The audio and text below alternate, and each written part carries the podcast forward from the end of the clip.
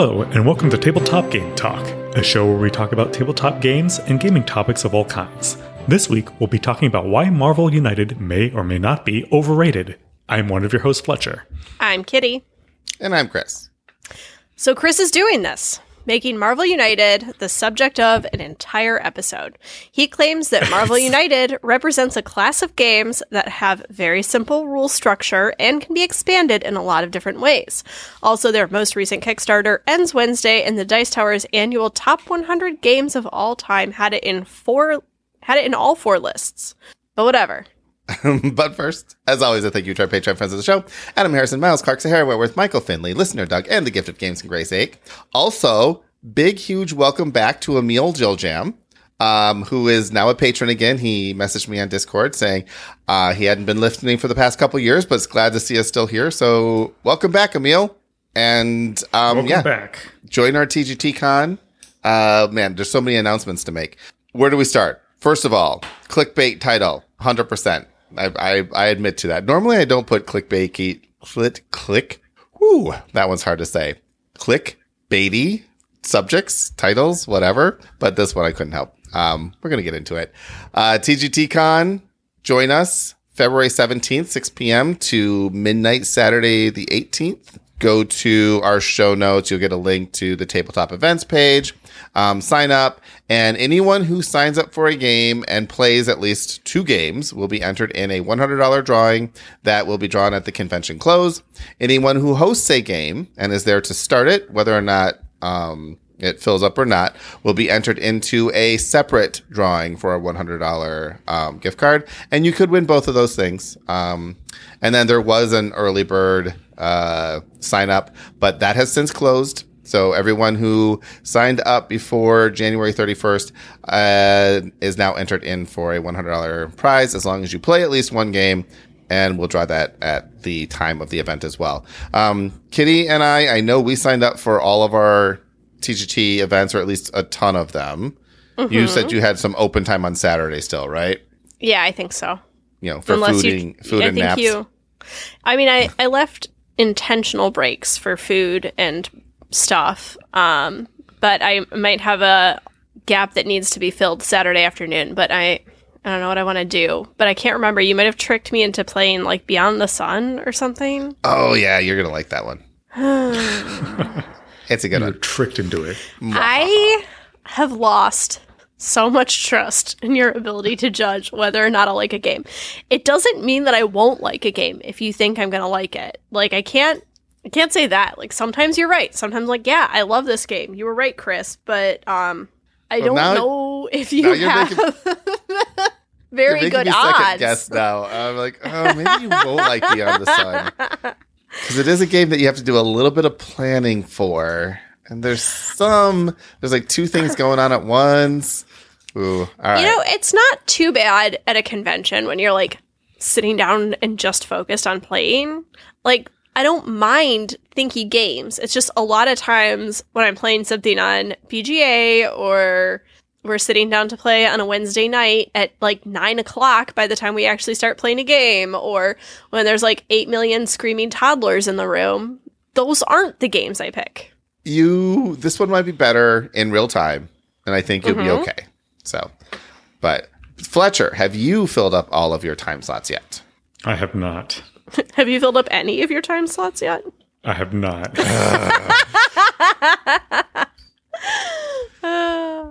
And I'm sorry all right. if that genuine laughter just like shot earbuds out of your ears, but it was it was true joy. Just know that. Yep. I mean, yeah. So Fletcher's not entered in our early bird drawing, that's for sure. Uh, it's not like you. I, we the host can win anyway. We're always winners because we get to do this every week. Um, speaking of which, we don't have a live audience tonight. Sorry, live audience who shows up tomorrow. Uh, we're recording a day early because Fletcher has something on Monday. And so we're like, okay, let's just record early. Uh, so yeah, so there's that. But It's typically, quiet. It, it is so quiet. It's really kind of jarring when we don't have our audience here. Because I'm like, we're just trying to entertain ourselves then. And it's, it's just not as yeah, there's something missing, and it's everyone else that's part of this show. So we love and appreciate our live audience. Normally, 8.30 Central Time, Monday nights, go to tabletopgametalk.com slash live, and you'll find a link there as how to join.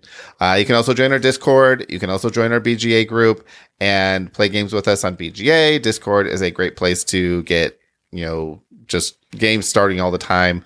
Um, and yeah, and learn more about TGTCon if you are interested in doing that. It is $2 and that's just so I can play tabletop events to do all the work. Um, I also want to give a shout out to Courtney, who has volunteered to help me with the um, event submissions and scheduling and all of that. So thank you, Courtney. Um, and let's see, what else is there? I think that's everything. Hi, Fletcher. How are you? I'm doing well, thanks. What have you been up to lately? Oh, you know, just stuff. All right. Playing, uh, you know, just give doing the homework that you gave me, which is oh, so terrible. playing playing a game of Marvel United. Play a game that I sent you for free and said, "Here, Yes. play this." Oh, Yeah. so bad. It's your life is miserable. I know. Um, speaking of miserable lives, Kitty did share something with us pre-show. Do you want to share that live show? Because I think it's exciting. I don't remember anymore. I shared a couple things. Are we talking about my Carcassonne win or are we talking about baby movement? Baby movement. Yeah.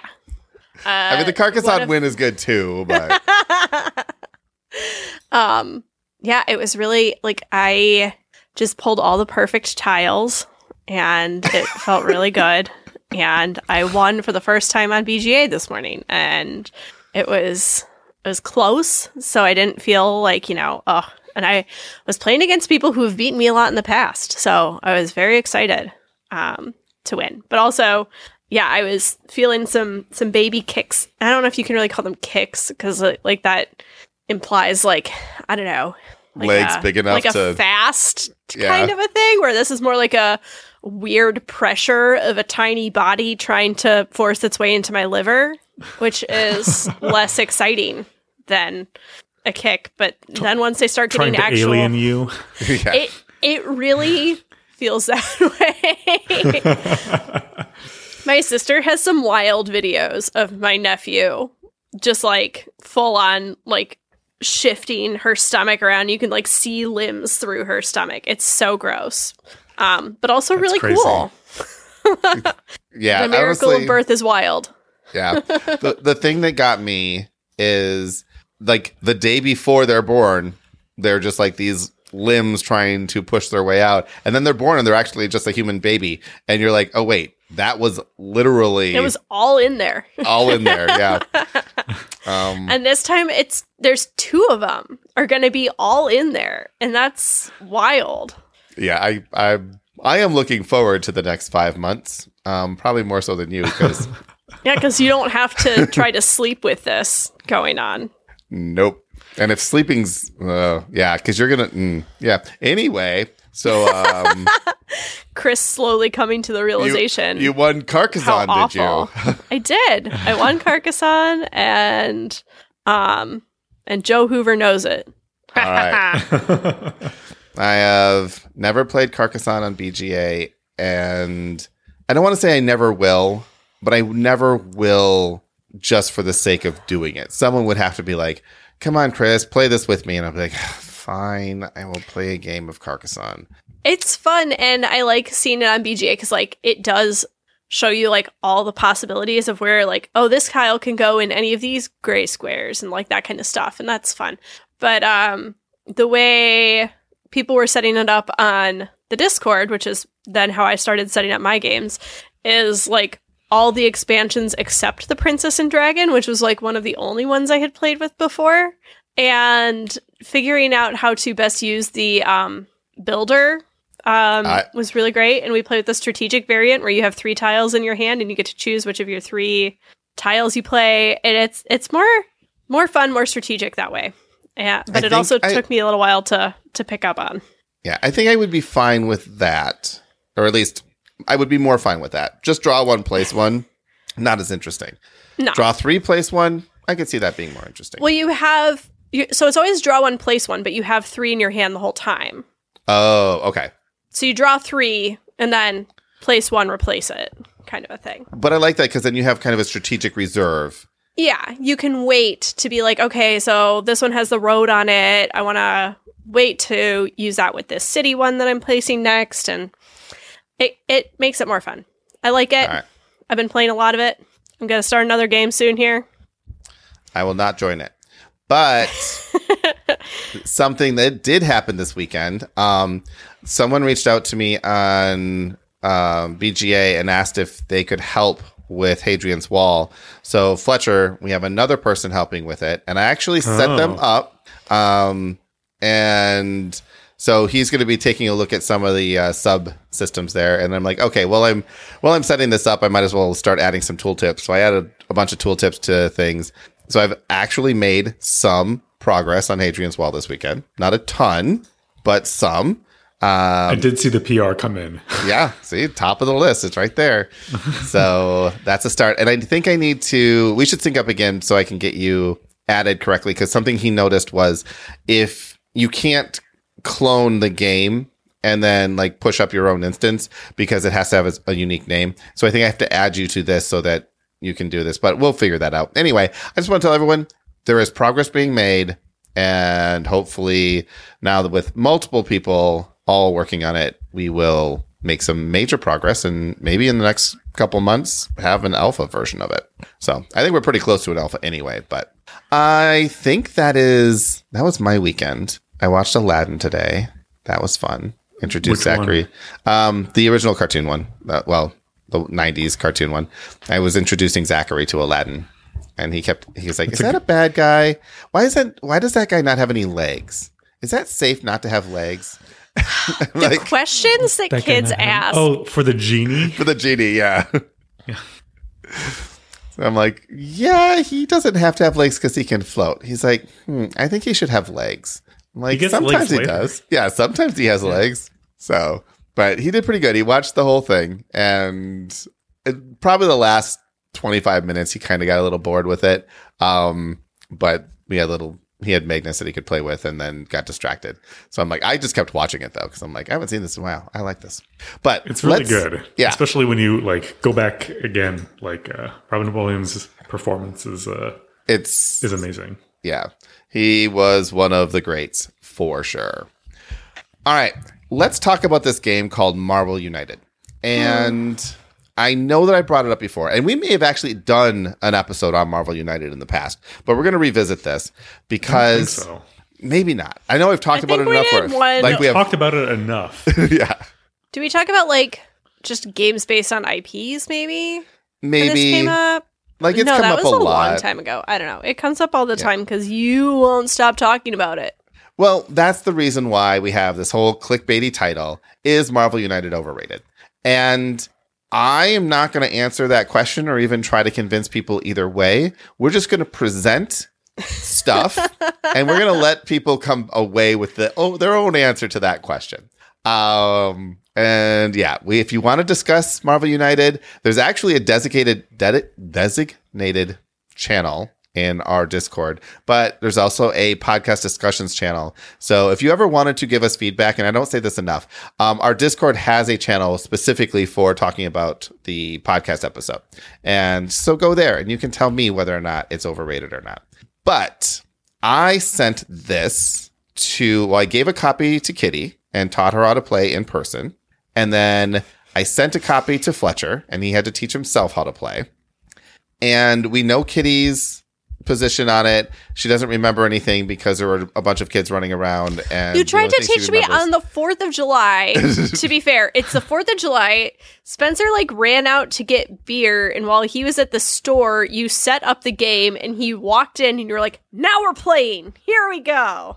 and it's and there were so many toddlers. Did there it? were so many toddlers. there were so many toddlers. Um, yeah, you immediately lost on the first game, and then we rematched, and on the second game, you actually guys did win.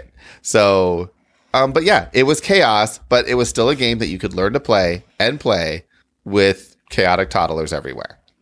Fletcher, you had no chaotic toddlers, and it was not the 4th of July, it was the 4th of February.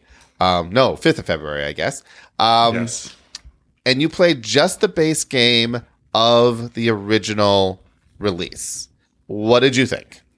Um, I thought it was good. I thought it's one of those games, like any kind of co-op game. It kind of reminds me where you have to, and it's fine when you play it one player. And I played the way that you told me to play, um, which we'll talk about that in a second. But it's one of those games where you can have, the, since it's co-op, you can have an alpha player come in and say like, "This is what we should do," because I know how to win this game, and your ideas are not going to work. So we have to do it this way if we want to win. This is why I don't play with people. Yeah. But I liked it. I played twice. I lost the first time and I won the second time.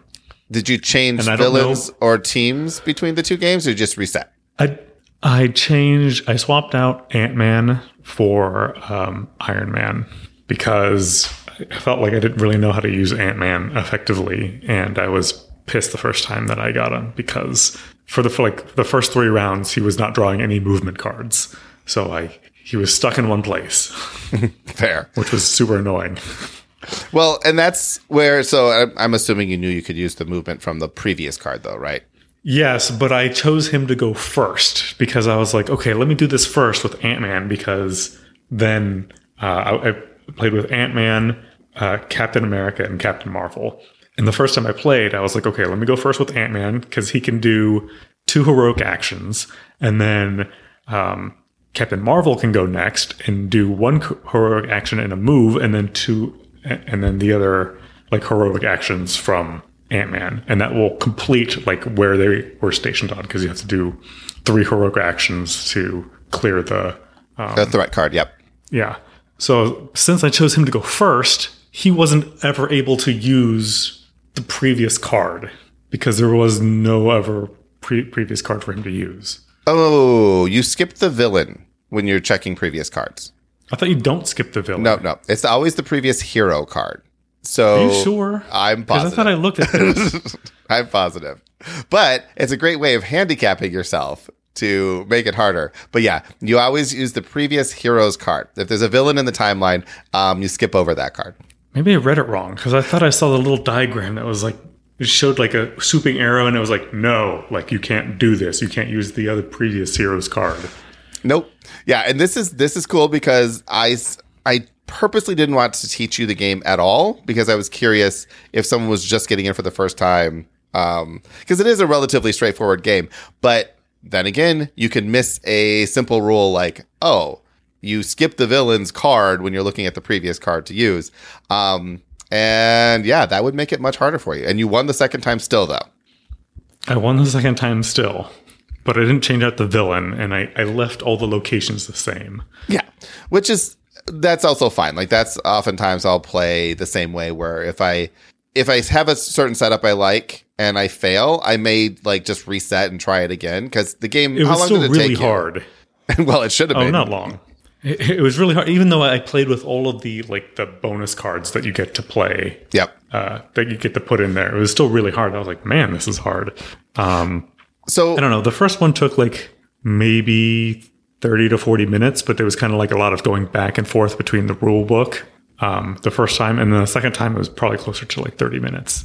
It's not a very long game. Yeah, especially if you're playing solo because you can when you're playing solo, you're just kind of like cycle through next next next, right? There's no real discussion or anything like that. Now, my question to you and for those who haven't played Marvel United, we'll cover the basic rules in in a few minutes.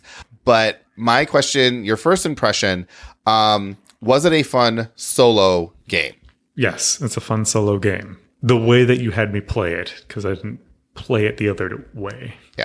And the way that I had you play it was essentially three handed, right? So you had Yes. all the cards for those three characters, and you just kind of, you basically switch between each character, and you're playing a real three player game. You're just making all of the choices. Um, the shield mode, which is the solo mode in the game box, has you shuffling all the heroes together and drawing a hand of five instead of three and there's some other special rules and the problem with that mode is it just it breaks down with certain villain and hero combinations and gets really confusing around taking damage. And if you get knocked out even once, you automatically lose in that mode. And it just, I don't know. Um, I would not recommend anyone play shield mode solo. Um, but in general, I think, you know, do you see this as a game? So Carmen doesn't play that often. Do you see this as a game as something that she might enjoy playing as well? Or is this something that's She- like a little more still beyond? She seemed skeptical. she, seemed, she seemed skeptical, and I was like, "Look, we have the Spider-Man expansion, and I like Spider-Man. Um, we can play this game. I think you'll like it." And she was like, mm, "I'm not sure." So, All right. This is what you need to do. Tell her that I need her to play the game because I need her input. This is a social experiment. So I need her to give me feedback as to whether or not this is See something how that she much likes. Carmen likes Chris.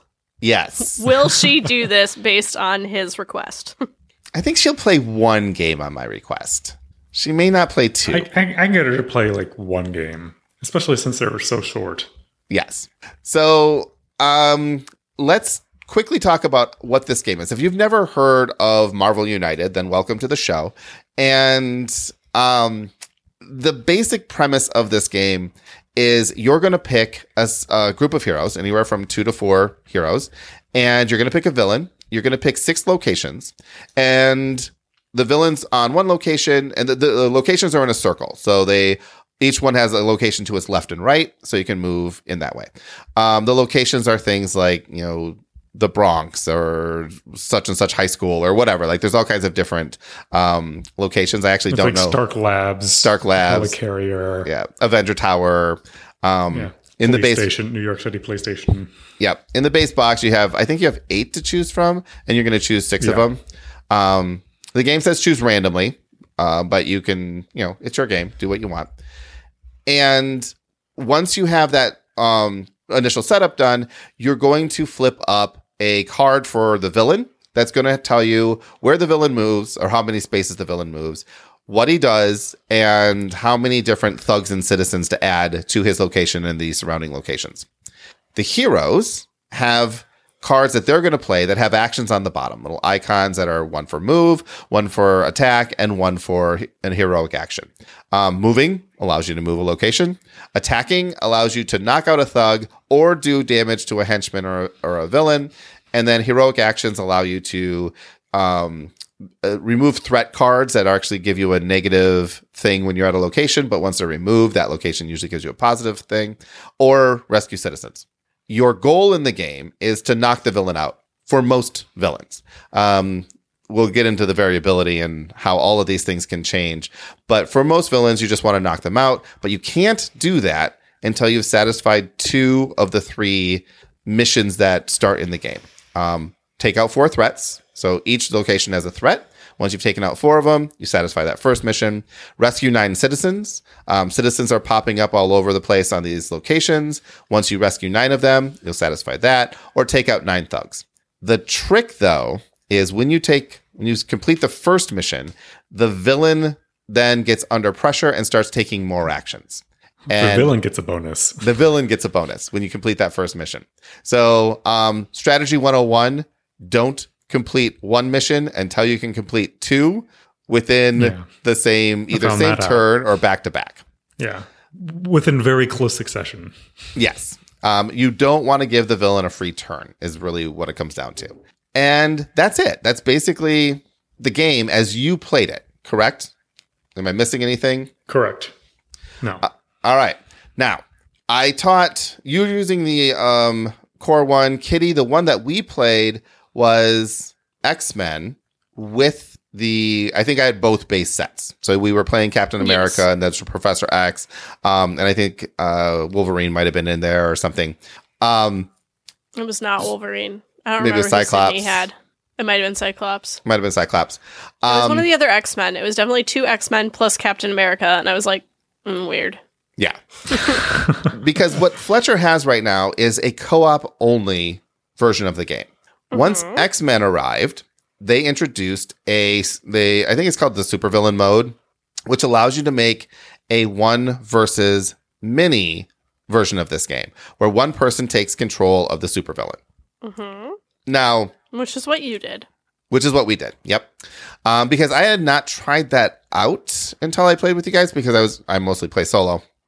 And I found it super interesting. Um, the way that the supervillain mode works is the person who controls the villain will have two cards. They draw the villain, they get to choose which one they want to play. But there's also supervillain cards and superhero cards that each person um, will have. So each player has one superhero card, and the villain, I think, has three supervillain cards, or maybe it's one per player. And you can play those whenever those cards are triggered, which gives you kind of this back and forth tug of war thing. Um, I enjoyed that mode because it allowed me to teach the game and also control the villain in a way that I could kind of highlight certain things that, that you were could happening. murder us really quickly and be extremely discouraging. you guys made really poor choices. Um, we did not. I'm just, I'm just saying. Um, yeah, I didn't know what I was doing, and I just destroyed you right away because you guys also didn't know what you were doing, and you were destroyed right away. But once you got the hang of it, you didn't get into that trap again. Uh, I was playing Magneto, and Magneto has every villain has their own thing that they do. And one of the biggest complaints about the game is that the heroes don't feel different enough. We'll talk about why people complain about this. They're wrong, but we'll talk about why that's a complaint. Um, I, I s- I saw this commentary. y- yeah. It So- well. Did you feel the heroes felt like you actually said you switched out Ant Man because you didn't like him, um, and put an Iron Man instead? So obviously you felt some kind of difference in the heroes. Yes, but I understand the point that they're making um, when they talk about this. Um, but I still think there's different there's differences in them, and I think the differences are better when you do what they suggest. But I didn't do that because I was really new to the game. So So, all right. So, yeah, we'll get to that in a second. But the villains, everyone agrees that the villains are really what makes the game. And the first three villains in that first box are pretty straightforward. They're, there's not a lot of variety to them. I mean, they're definitely different, but it's still, you know, go around, beat things up, and knock the villain out.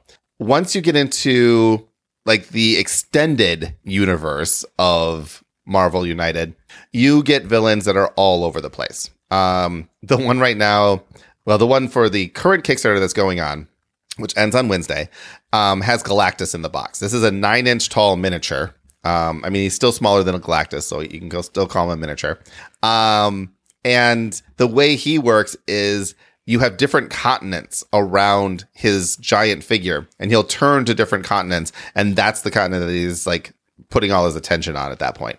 You know, so this is like a totally different way of playing, but the mechanics are the same. You're still playing things in the timeline, you're still taking actions, but what you have to do to beat the villain is completely different. And you have things like the Sinister Six, where there's six different villains on the board, and they're all doing different things. And or you'll have um, uh, the Phoenix uh, Phoenix Five, where you have you play basically five in a row, and each time you take out one of the Phoenix Five, his power adds to the next one. So the games just keep getting progressively harder as you try to get to the the end of that timeline. So there's the expansions add a lot of that this variable villain stuff to it. Um, but let's the heroes. I think are I like I that's I don't know. I love the villains. I love the villains as far as it makes it variable, but I really love the heroes. And I've mentioned this before, but and this wasn't my idea. This was actually Rahdo's review. Was this game is way too easy if you keep the wilds in. And that's sort of what brought up last week's episode is, you know, someone was like saying it's way too hard. I agree. This game is way too easy. Once you get the hang of it, this game is way too easy if you leave the wilds in. If you are just playing the base box, unless you unintentionally play on hard mode, like I unless you intentionally play on hard mode like you did. um, and and again, if you're just playing from the base box, because those villains aren't that hard, and any combination of the heroes in there will work. If you're picking completely randomly, then the game has a completely random difficulty. So I won't say it's easy or hard. It, it doesn't matter. The difficulty is so swinging at that point where you don't actually know if you're going into a hard game or an easy game. Um, and you are probably setting yourself up for a hard game if you're doing completely random for everything. But the way that Rahdo recommended playing this was you always play on heroic. You take away the double wilds and the single wild out of the decks, And at that point, what happens is the heroes become very, very important. Who you select and who's on your team matters because you don't have, you know, the equivalent of what is it? Uh, three times two times three if you're playing three players. I think that's right. So 18, you know, uh, wild actions, you're basically pulling out of the game. And if you do that, you have to make sure that your team has enough of the action types to be able to beat the villain that you're fighting. And that makes everything feel very, very tied to the heroes themselves. So you're not there yet because you don't have enough heroes, but just wait because I'm going to make you spend $65 by the end of this episode. All right. Kitty's Kitty's leaning back. She's like, I have nothing to contribute to this. I'm nap time. Um, I'm just trying to manage acid reflux. Uh, You do that by lying down. it's a superpower. You have to be like reclined at a specific 45 degree angle because if you lie all the way flat on your back, that's very bad. But also, if I sit up straight, I am pushing babies into my stomach, which is where the, the acid is bad. coming from. So I, I have to find this medium space. Sorry, this has been a sort of pregnancy heavy episode of tabletop, not baby talk, I swear. All right. Well, you lean forward when we get to something that you find interesting. This is not all going to be Marvel United, but I am going to cover some things about this game before we get to other games that fall into this similar category of whoa, too much content. And is that a good thing or a bad thing? Um, so let's talk about season one of Marvel United briefly. This oh, this launched. I have it open here. I can tell you exactly when it fulfilled. I think they used to tell me when these things happened. Um, last updated. No, I can't tell you when this fulfilled because they don't tell you when. They just tell you 21,290 backers pledged $2.8 million. Um, I believe this is about four years ago. And this was, I, I went all in on this because this was during the era where, you know, if it was CMON, I went all in. And I got the original box. I played it. I said, hmm, okay, boring. And because that was when they sent out yeah, the. you did not enjoy it Yeah. very much. No, they sent out the retail version ahead of every, you know, because I got two wave shipping. So they sent the retail version. I opened it up and I played it. I'm like, okay, well, I guess you'll, you'll get a bunch more content later and I'll just put that in a, a closet someplace. And then the rest of the content came in. And then I started playing that. And then I'm like, oh, this game is, oh, I see what's going on. So I just instantly fell in love with it as soon as I got more content. Um, and then realized that I could treat it as a team building game as opposed to just randomly throwing things on the board. I like choosing my villain, seeing what the villain's going to do, and then choosing a team to defeat that villain, removing all the wilds. And I, as of yet, I don't think I've ever played the same character twice. Um, at least solo. Uh, Like when I'm teaching other people, obviously the base box characters get a little bit more play, but when I'm playing, once I've played a character once, they are off the roster. They can't be chosen again. So it's not like I'm just choosing the best characters because what's the fun in that? But um, once I started treating it that way, this game became much, much uh, like much more interesting. The problem is there's a lot of characters. Um, in the first expand or in the first season, there were a total of 57 heroes and 28 villains, which sounds like a lot. Eventually, that's not a big number anymore. Um, but still, 57 heroes where you have to like look through their decks to kind of figure out what they're doing and stuff. This caused me to actually create some data cards that I've are on BGA. So if you play this game and you want to have a single card that shows you all of the different abilities for every character, That would be helpful. it's the I wish files. I had that for like every deck, so you could Yeah. be like, "What does this character like do? Are they good? Are they pun- punching a lot? Are they are they like movement heavy? You know, what are their special abilities?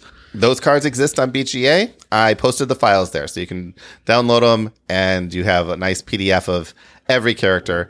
Um, and I actually got the cards. I had to modify the cards because the files on BGA have um, like the copyrighted images and stuff. BGA doesn't seem to care, but you can't send them to a printer. A printer will not print them. So I modified it to only use my own assets. Um, and so I have a a deck of these cards, 170 or so, something like that, of different um it's not 170 it's 130 something yeah of different cards that have all of the cards referenced on a single card so when i look through the heroes i can say okay this is a good heroic one this is a good fighty one this is a good movement one and i can make decks and teams out of them um so that's how i You said this is on Board Game Arena. board game geek sorry Oh, Board Game Geek. Okay. Yep. So if you go to the file section on Board Game Geek, you will find, I think I called them um, character data cards. So, and those have, you know, everything in there. So, but the first season, 57 um, heroes, 28 villains. The core box only has five heroes and three villains. The stretch goals box has 35 heroes and 11 villains. That stretch goal box was $65 when the first campaign launched. So for $65, you'd get 40 heroes, actually 41, and 14 villains, which is a really, really good deal for a game that you even halfway like. That's just, that's a lot of content. You really never need to go beyond that. Um, it added six expansions, and in those six expansions, you only got an additional 15 heroes and 14 villains.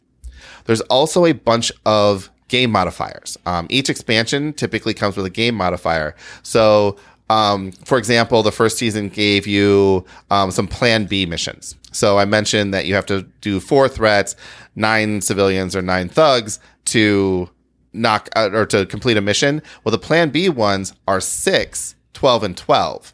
But so they're much harder to do to clear just a single one. But if you clear all three of them, you automatically win regardless of the villain's win condition.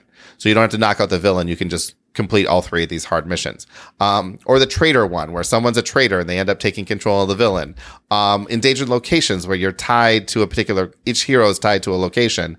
And if that location ever has an overflow, you take damage from it. Um, secret ID. So if, you know, you use your heroic actions too many times in front of the villain, they'll figure out who you are and, you know, you'll suffer consequences from that. So season one alone had a bunch of things. Season two introduced supervillain mode, retroactive to all the supervillain, almost all the supervillains in season one. The special villains, there's a couple special villains that it doesn't work with, but um, for the most part, now you can do one versus many with season two. Um, it also introduced team play, where you'd have a blue team and a gold team, and you're both fighting against the same villain, and your goal was to be the team that beat them first. Um, you didn't really fight against each other, but you could you could inter- you could interfere with each other a little bit. Um, and it also introduced anti-heroes, which really is just a single figure that has a hero deck and a villain deck with it, but you can use that figure in both things. So, uh, like Magneto could be a good guy or a bad guy, depending on um, how you wanted to play him. And so, season two focused on the X Men. It introduced 66 heroes, 35 villains, and 10 anti heroes that could be either villains or heroes. Um, had nine expansions that included another 24. Uh, uh, well, the nine expansions um, included is in that total sum up there, but the stretch goals for that one included think 35 heroes, 15 villains, five anti heroes. Again, for $65, you got over 40 heroes, almost 20 villains, and I think seven anti heroes. Really good deal. Plus a bunch of game modifiers.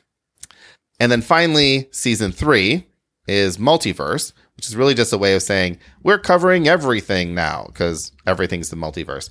Um, this campaign is not over as we record it Sunday. There's three days left. It's over on Wednesday. And so far, they have more heroes, villains, and anti heroes than the previous campaign. And there will be a bunch more added um, before the campaign's over, just because the last few days, the stretch goals just keep on coming. So this one um, adds a new solo mode, which looks much better. It adds team play, well, team versus team. There's, there's a Civil War expansion where there's no villain at all. You just take two teams of heroes that fight each other. It adds team decks. So if you have all characters from a same like actual super team, you can use this team deck to give you an enhancement.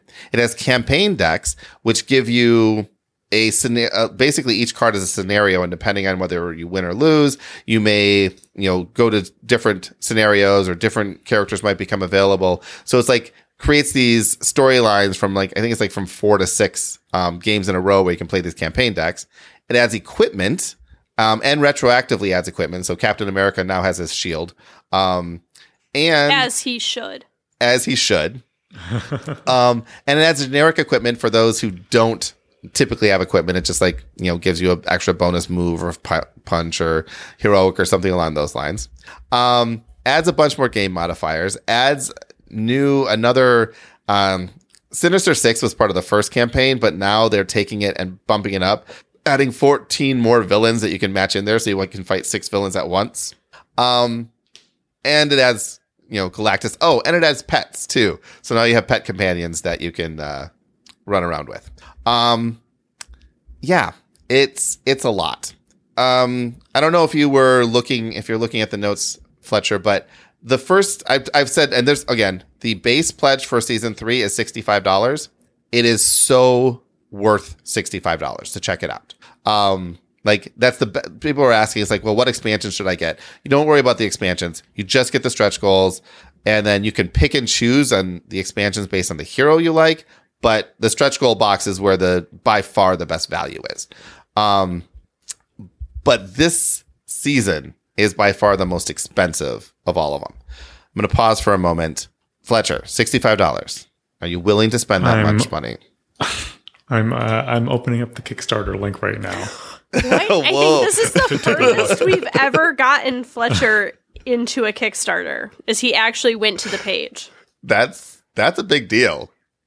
Um, and this particular campaign, again, I don't recommend more than sixty-five dollars. Sixty-five dollars is totally fine. I'll even add it to my pledge, so you don't even have to pay shipping. It'll just be included in whatever shipping I pay. Um, but this pledge does offer the ability to get all of the stretch goals from the first two campaigns. They are more expensive. They're 120 versus 65. And if you get both, then they're like 220. So you save 20 bucks on that. Um, but really, like I say, there's so much content in those boxes that if you, you don't really need any of the other expansions and you'd still have content for years. The first all in for season one was $190. Season two was $295. Currently, best guess is it's going to be $395 for season three. Um, if you were to get all just gameplay content, none of the extra added plastic tokens, cardboard locations, um, all the bling.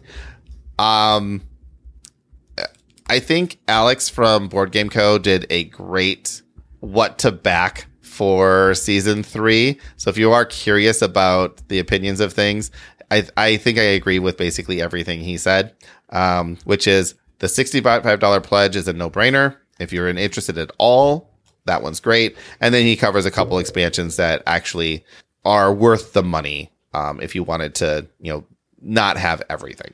All right, Fletcher, have you backed it yet? Not yet. I'm, I'm looking at all the stuff that you get. It's a lot of stuff. It We're going to be of here a while. I'm glad they're Yeah. they're taking out the silence, Chris. I assume you edited out the 20 minutes it's going to take Fletcher to scroll through all this. Well, I want to now. I kind of want to switch over while he's looking at that. So this this game has in total, and I I literally counted this. I, I have a spreadsheet of all the heroes and everything. Um, 185 heroes as of as of now, counting season three. 185 heroes, 103 villains, and 20 anti-heroes. That is a lot of content. Even if you played each villain only once, it's over a hundred games that you're playing just in you know just to play every villain. Does any game really need that much content? That's not like a Magic the Gathering lifestyle game where it's the only thing you play. No, it's the FOMO. Is it the FOMO?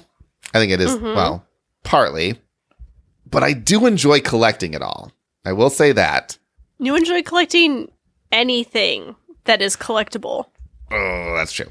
Um, but yes, but but that's why I can say, look, I don't think anyone should spend the close to a thousand dollars, even if you if you bought it when the Kickstarter was out. You know, you're still looking at what four, three, seven, eight, nine, nine hundred dollars for just gameplay content through the Kickstarter. I don't. I would never recommend anyone spend nine hundred dollars on a game that they haven't played and haven't like really said yes, this is this is something I like. Sixty five dollars, I have no problem saying yeah, spend sixty five dollars, uh, especially since you can sell that content and make your money back, no problem at all. CMON games, especially things that are popular, tend to hold their value. They may not be as you know they're not going to double or triple like the first campaign did, but they will sell for what you paid for them if you didn't like it.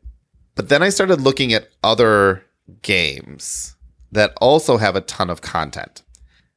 And the first one I looked at was Arkham Horror the card game. Um, another one that I collect. And if you want to get all of that content, it would be $1,500.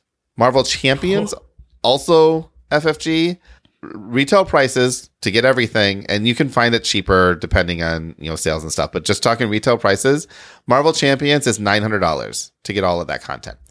Do you need all that content? Again, no. But if you love the game, you probably have it. The difference is Marvel Champions charges like 20 to 40 bucks a month, where CMON is saying, hey, the all in is going to be $400 and it's all in one chunk, which makes it seem like a lot more.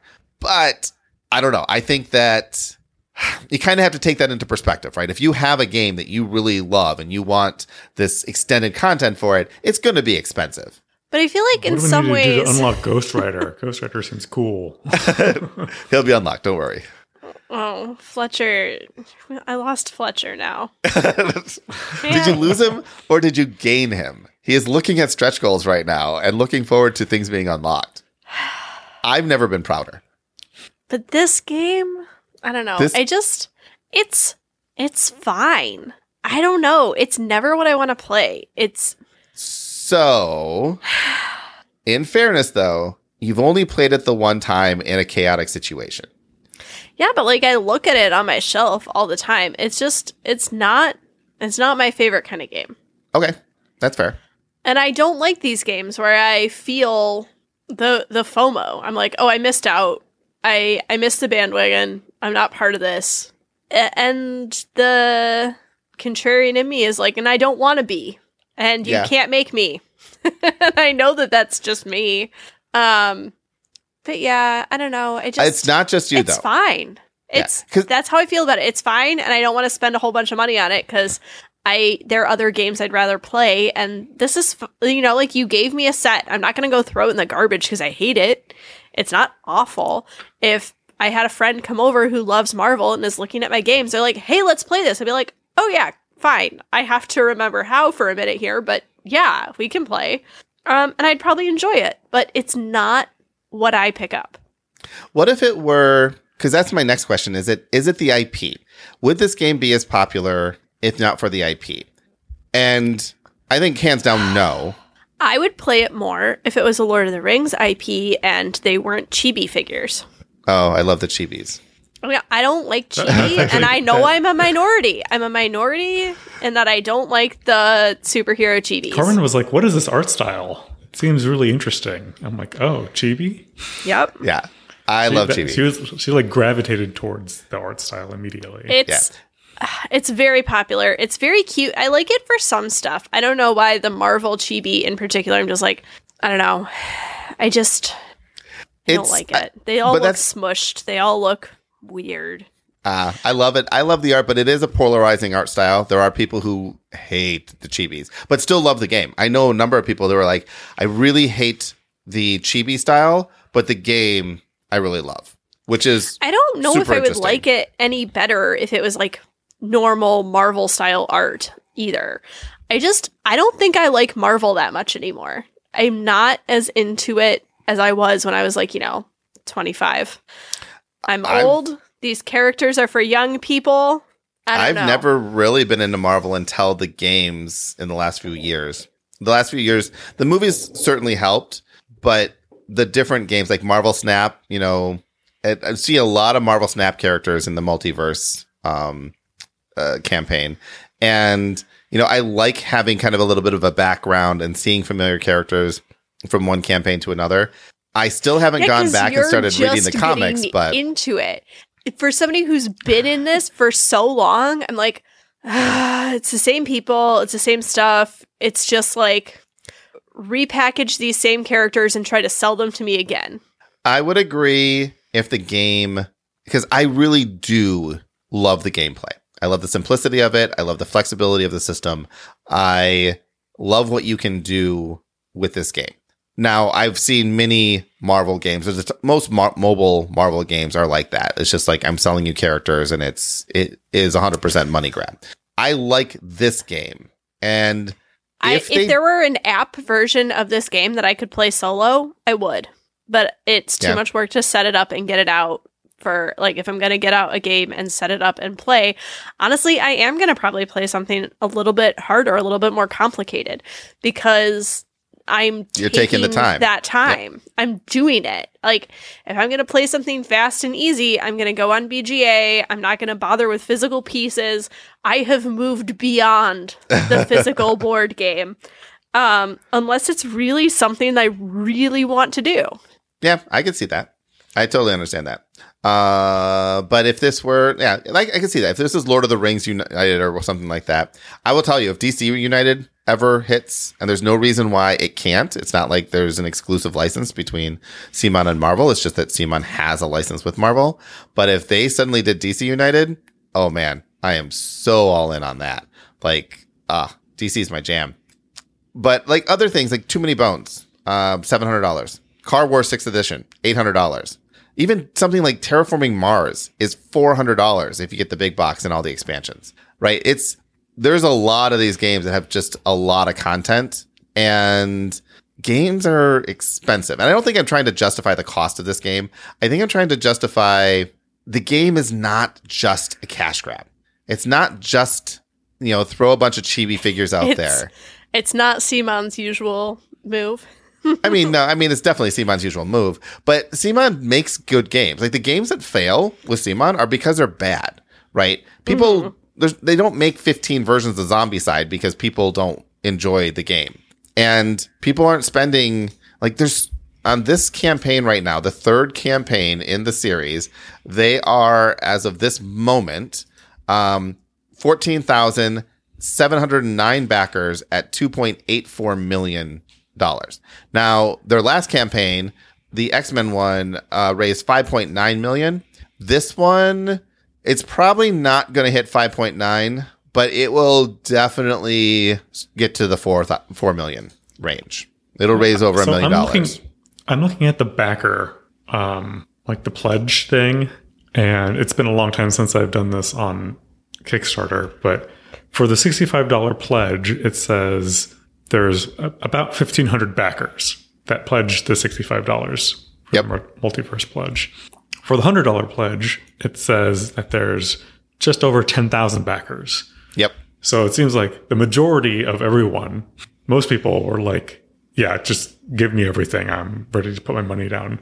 But still, that's about 4,000 people short of like the total that they have. So did 4,000 people just pledge like 10 bucks or some other amount? There's a one dollar pledge amount that you can pledge, and that gives you access to the pledge manager after the campaign, and then you can add.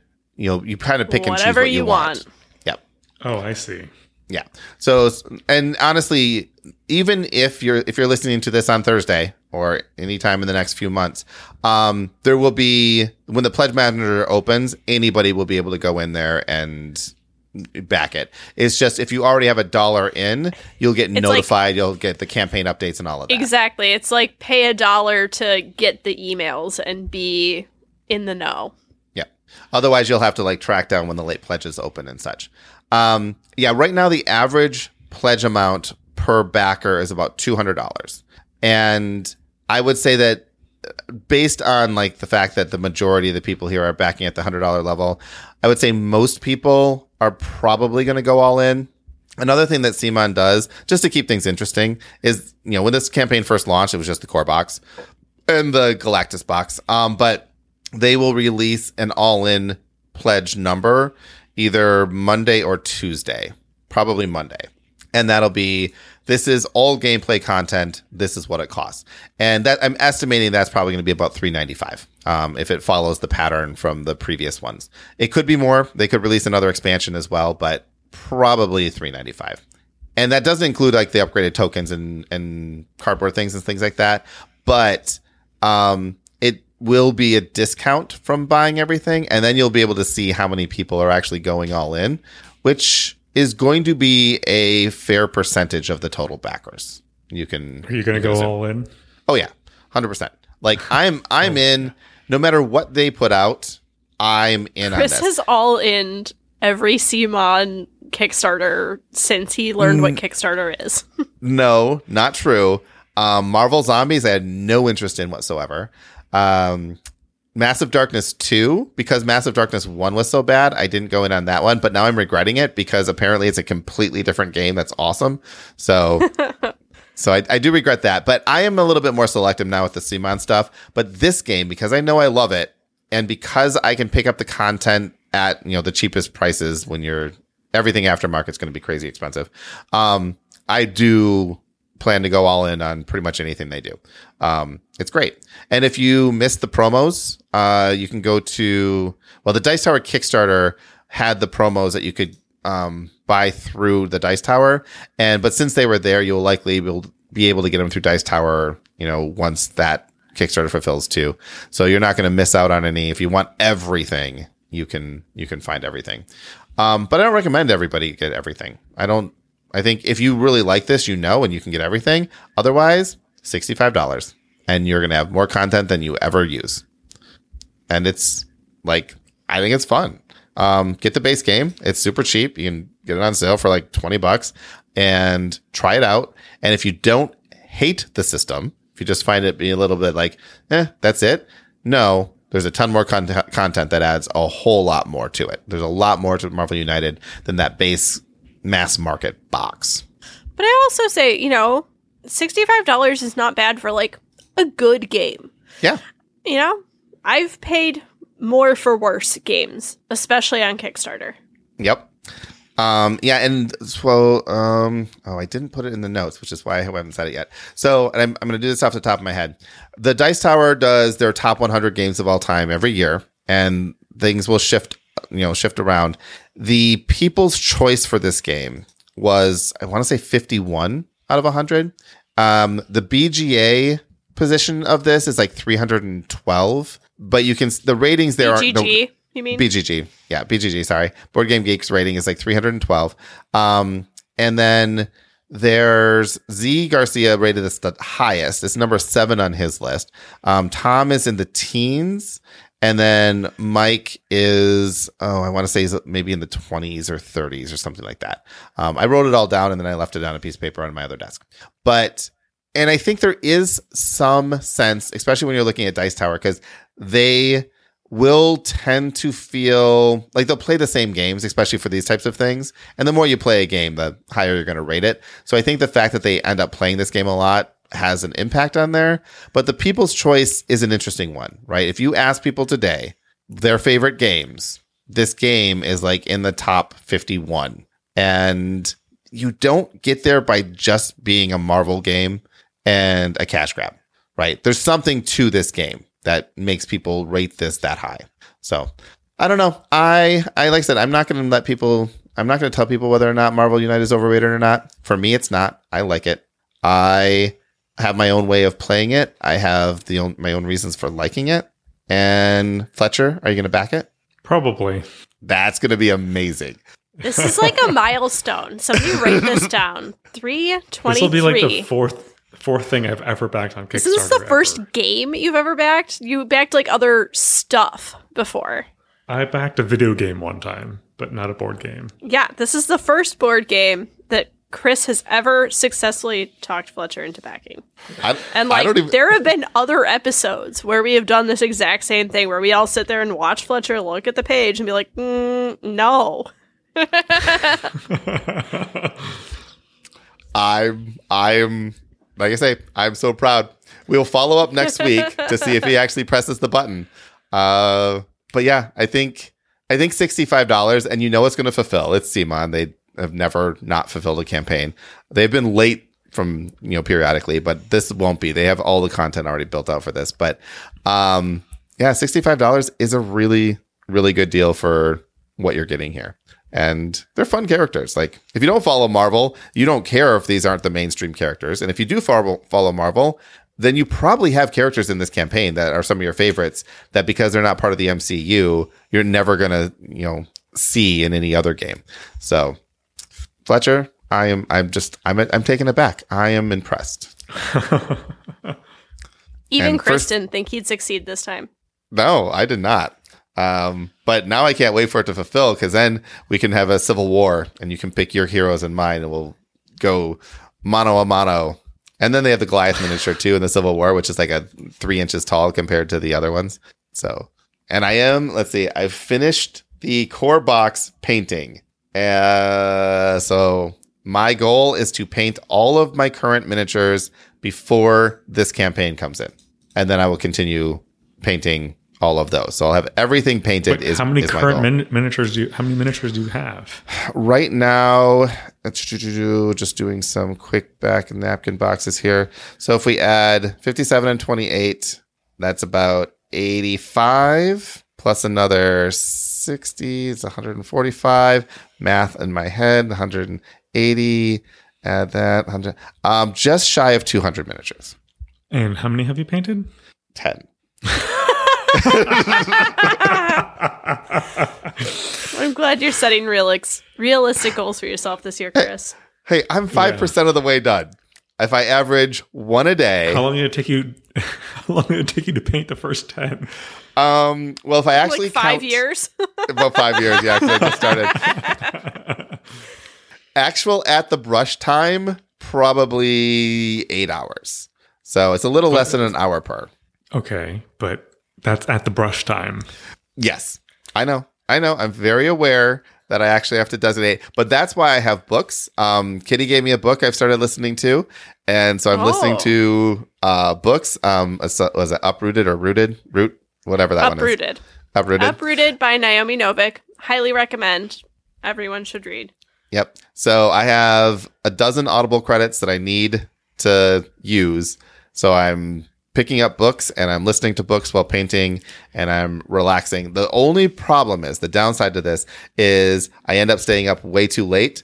And when I start painting and I don't start painting till like 11, 30, 12 o'clock, I'm usually up till 3 a.m. And that's a problem in itself. But Problem. yeah, it's a nice problem because, you know, I like painting. So I recently earned a new badge on BGA, which was the night owl badge, because my children woke me up at like three thirty in the morning and I couldn't fall back asleep. And went and took some turns and I was like, oh, this you think that I've been awake this whole time, huh? you don't know that I was asleep for six hours ahead of this. That was one of my uh, first badges I got. Yeah, it took me like over a year to get that one. Yep. I was wondering, like, how come I would see that it's like it's your turn in Great Western Trail. Can you take her turn at six fifty five in the morning? And I'm like, really? yep. I take turns at the weirdest times. There are definitely like I woke up in the middle of the night and I can't fall back asleep. I'm just gonna take some turns and then try again. But um yeah. I also do take a lot of like six AM. I just woke up with my children turns. So Well, we have to take some more turns after we're done recording here. So, Kitty, take us out, and then we will keep playing our Great Western Trail game. Tabletop Game Talk is a proud member of the Dice Tower Network. You can be part of our live recordings, usually Monday nights at 8:30 Central. join our Discord to continue the conversation is also where you can join us and other listeners in a constant stream of online games on Board Game Arena where you too can take a turn at 3:30 in the morning and get a night owl badge. The show Everyone's notes have it. the show notes have all the links you need, and you can always go to tabletopgametalk.com for more information and to search our growing archive of episodes. Hosting fees and giveaways are sponsored by our patrons Adam Harrison, Miles Clark, Sahara Wentworth, Michael Finley, Listener Doug, The Gift of Games, Jason Strong, John Lewis, Joe Hoover, Welcome Back Emil Jill, Jill Jam, Danita Hersey, Jim Conrad, Lightning Steve, Gary Bunker, Peter Fleming, Andrew Thayash, John Williams, Sir Sully, Matthew Droke, Timothy, Paul Romer, Nicholas Lotz, Weatherman Keefe, Leanne Verholst, Stephen Judd, Marina Stevens, Ben Gary, Sean Peck, Michael Yanikowski, Jeremy Fisher, Fisher Christopher Dong, Terrence Miltner, Richard Yossi, Token Fan Forever, Stephen Falcon, Joe Romero, David Radke, Brian Arnold, Courtney Falk, Ryan Ellett, Dan Seed, Darren McClellan, David Garner, Jesse Wheeler, Charles Pearson, Agnes Toth, Ron Nelson, Aaron Moore, Don Gilstrap, Glenn Cotter, Eric Solander, Adrian Dong, Eric Huffman, Jason Rodney, Just, Jerry Wong, Sean, Sean P. Kelly, Krista Keel, Monica Wichman, and Michael27. And thanks to everyone who's ever been a patron, past, present, and future, and especially past who've become present. Um, your support means the world to us. Until next week, keep playing games and having fun.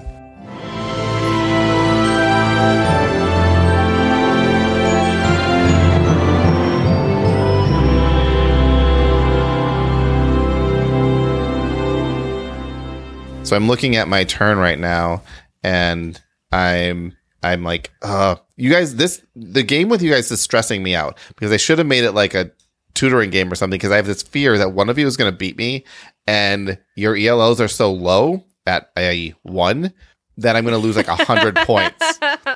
So I, I'm like so stressed out. This other t- Great Western Trail game I'm playing, I could lose that one too, but I won't lose nearly as much. Uh, oh man, so stressed. It's just a number, Chris. Whatever.